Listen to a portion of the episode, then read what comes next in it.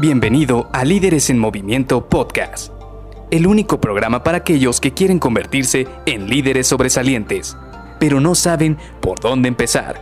Te revelaremos los secretos mejor guardados que te ayudarán a triplicar los resultados de tu equipo. Con ustedes, su anfitrión, mentor en temas de liderazgo, CEO de Líderes en Movimiento y única persona que piensa que la pizza con piña debería ser patrimonio cultural de la humanidad, Luis García.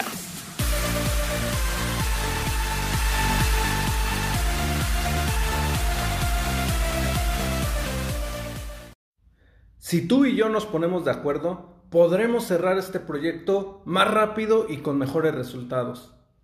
Hola, ¿qué tal? Soy Luis García y te doy la bienvenida a Líderes en Movimiento Podcast. Hoy vamos a seguir con esta serie de personalidades que, como lo dije al inicio de semana, te van a ayudar bastante para que puedas mejorar los resultados en tu equipo. Platicábamos desde el primer día que no es suficiente con tener una copia de una misma persona y replicarla 5, 10, 20 veces. ¿Por qué? Porque así lo que lo único que terminas haciendo es que vas cerrando el panorama de las habilidades que van a tener tus colaboradores para mejorar los resultados de tu equipo. Platicábamos de que necesitamos varias personalidades dentro de nuestros colaboradores que se complementen, que se apoyen una a otra y que a la hora de que necesitemos cerrar varias actividades, cada una de estas personalidades se complementen, se ayuden y terminen volviendo a un equipo en un equipo de alto desempeño. ¿Por qué? Porque platicábamos eh, durante estos dos días anteriores de personalidades muy interesantes que nos ayudaron a poder ir eh, sentando las bases de, de un equipo que va a tener distintas habilidades. Por ejemplo, platicábamos de la persona que es creativa, que te va a ayudar a pensar fuera de la caja, pero hoy vamos a platicar de otro tipo muy diferente.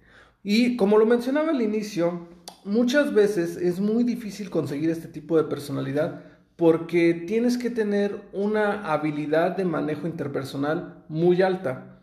Este tipo de personas son el típico que, pues a simple vista, incluso hasta lo puedes ver como alguien político o alguien que es extrovertido, porque es la persona que no tiene miedo a acercarse a alguien incluso desconocido y generar acuerdos.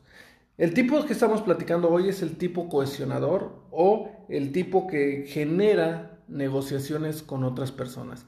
Y no estoy hablando de una negociación económica, simple y sencillamente estoy hablando de generar acuerdos, porque cuántas veces no nos hemos visto envueltos en problemas para cerrar un proyecto, para cerrar una actividad, porque no logramos un acuerdo con otra persona o con otro equipo.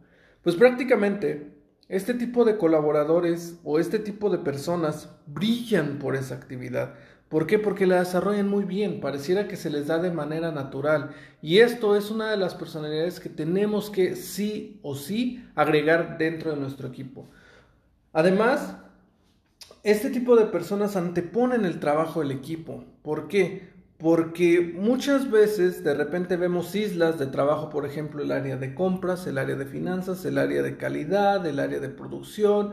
Vemos todas estas islas y pensamos que cada una trabaja por su lado y que cada una va a tener su propia gente y que entre ellos no se hablan. Sin embargo, este tipo de personalidad lo que hace es que busca unir a todas las áreas. Se olvida de que existe un área responsable de ciertas cosas, sin olvidar obviamente las tareas específicas de cada departamento, sino más bien se olvida de que hay estas barreras de departamento y trata de ayudar a que se abra la comunicación entre departamentos, entre personas, y de esta manera empiecen a lograrse acuerdos.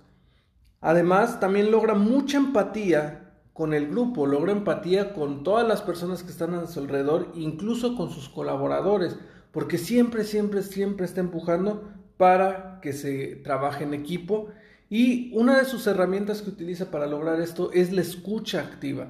Son este tipo de colaboradores que te puedes acercar, puedes externarle el problema que tienes o por qué no están avanzando las cosas y él te va a escuchar. Y aparte de escucharte, además te puede dar feedback de una manera constructiva. Quizás te va a decir, oye, ¿sabes qué? ¿Por qué no intentas esto de esta manera? O quizás te va a decir, bueno, yo conozco a tal persona que quizás te pueda apoyar o que te pueda dar guía. Y eso es lo importante de estas personas, que no se quedan calladas, sino que además de que escuchan tu problemática, de que escuchan tus retos, también buscan apoyarte para que salgas de ello. Ahora, también tiene su parte, digamos, un poquito negativa o sus retos que tiene por enfrente, porque, por ejemplo, como tratan siempre de ser positivos, como siempre tratan de empujar a que se trabaje en equipo, a veces les cuesta trabajo manejar los conflictos. Sí, son personas que son muy buenas negociando, que son muy buenas platicadoras, que son muy buenas a la hora de acercarse con otras personas, pero a la hora en los cuales tiene que haber conflicto y un buen manejo de conflicto, muchas veces terminan huyendo. Muchas veces terminan escapando de esta situación. Ahora, otra de las cosas que también les puede ocurrir es que suelen ser bloqueados por el estrés. Cuando se enfrentan a situaciones de mucho estrés, termina nublándose la cabeza. Entonces, si de repente tienen un proyecto muy complicado y ven que los equipos no están aportando, por más que él esté empujando, por más que él esté intentando hacer que las cosas eh, funcionen, entonces él entra en una situación de estrés y es muy difícil sacar de ahí esa situación. Tiene que por sus propios medios, pero le cuesta trabajo poder lograr salir de esta situación de manera sencilla. Y por ende, también otra de las cosas que suelen ocurrir con ellos es que son muy lentos a la hora de tomar decisiones. Como están más acostumbrados a que otras personas se adhieran al equipo y entre todos saquen las cosas, de repente les cuesta ese momento, ese punto en el cual tienen que tomar decisiones, en el cual tienen que ser ellos solos adelante del equipo, ellos solos para tomar una decisión, ellos solos para decidir y definir el rumbo de algún proyecto o alguna actividad, ahí es precisamente donde les cuesta mucho trabajo. Como te digo, este tipo de personalidad es muy buena, es muy efectiva. Todos deberíamos tener en nuestro equipo alguien que pueda negociar, alguien que sea muy bueno interpersonalmente y eso nos va a beneficiar bastante y nos va a ayudar a incrementar los resultados, no solo de nuestro equipo, sino de la organización. Así que te dejo esto para que lo internalices y vayas viendo si alguien de tu equipo tiene esta personalidad. Y nos vemos mañana para continuar con esta serie. Bye bye.